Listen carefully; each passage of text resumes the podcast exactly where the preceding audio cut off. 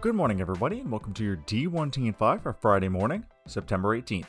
My name is Anthony Grassi, and let's jump right into the most important things you need to know from in and around college athletics in five minutes or less. Brown reverses course and will reinstate two recently cut women's varsity teams, equestrian and fencing, as part of a settlement agreement that will also put an end date to the 1998 Sports Gender Equity Agreement of August 31st, 2024. The decisions are pending approval by the U.S. District Court for the District of Rhode Island. Brown President Christina Paxson saying, quote, the Cohen Agreement served an important purpose when it was signed 22 years ago, but Brown's commitment to women's athletes transcends the agreement. We can provide excellent opportunities for women and men, be a leader in upholding Title IX, and have a competitive varsity program. And we will. The AP's Ralph Russo gets updates from Pac 12 Commissioner Larry Scott and Mountain West Commissioner Craig Thompson on their return to action push. Scott saying, quote, Friday is a chance to get everyone caught up on what's been a very dynamic and rapidly changing series of events over the last 24 to 48 hours. We'll obviously have to decide soon, but I'm not necessarily expecting a decision Friday. Thompson saying, quote, The board has asked for a plan. The real trigger on this is the rapid results testing, and that's the key if we can get that. We're talking to a number of manufacturers and providers that has to be done really before any discussions can concretely be made. Thompson adds that league CEOs will meet next week to discuss. The Athletic's Bruce Feldman gets comments from around the Pac 12 on a return to football. From one head coach, quote, if you try and rush them back before they've had enough time to get in shape to actually play football, you're saying that health and safety actually doesn't matter. To play football, you actually have to practice football. Forget schemes, our guys are basically doing combine training, but that doesn't get you ready to play games. Several coaches suggest a minimum of eight weeks to be physically ready to play football, with one strength and conditioning coach stating mid November at the earliest with one head coach saying, quote, I thought a start date of December 5th was pushing it. It's a one-off year. Let's do what's right for our kids and our conference. We're going to take a lump. Let's not take two lumps. Boise State Athletic Director Curt Apsey on the likelihood of his Broncos playing football this season. Quote, I am confident we are going to see some sort of season for sure. We're working very closely with all the presidents in our conference, our football coaches, all the athletic directors. We've even reached out to student athletes in the conference to get their thoughts on the situation so stay tuned, but I'm more confident and more positive than I've ever been.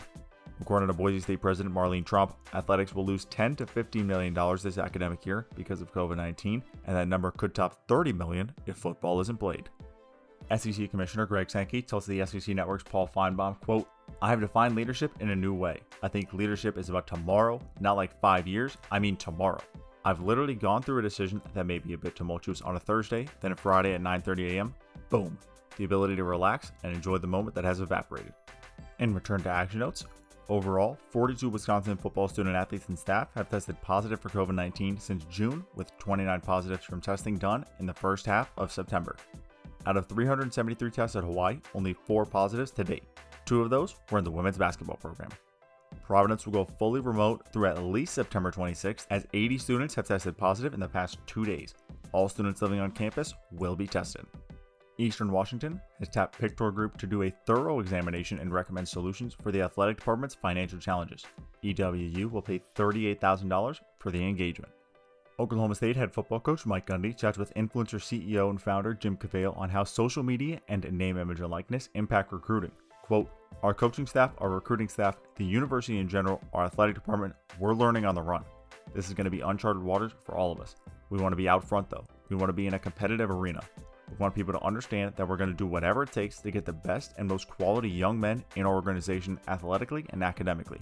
And I'm not sure that anybody knows right now exactly which direction all of this is going to go. Florida A&M's 63-year-old Bragg Memorial Stadium will get $10 million for long overdue repairs from the Blueprint Intergovernmental Agency Board of Directors. The total cost for repairs will be around $13 million. FAMU President Larry Robinson saying, quote, the return on this investment will include positive economic outcomes for the citizens of Tallahassee and the South Side. This is exciting for people who attended athletic events in the venue. It's inspiration and pride for those who understand the cultural significance of all that occurs inside and around the stadium. Of note from the Tallahassee Democrat, quote, a quarter of the money destined for a convention center on Florida State's campus will now be diverted to fund renovations at Bragg. No timetable for the project has been determined yet. And that is all for your D1 Team 5 for Friday morning, September 18th.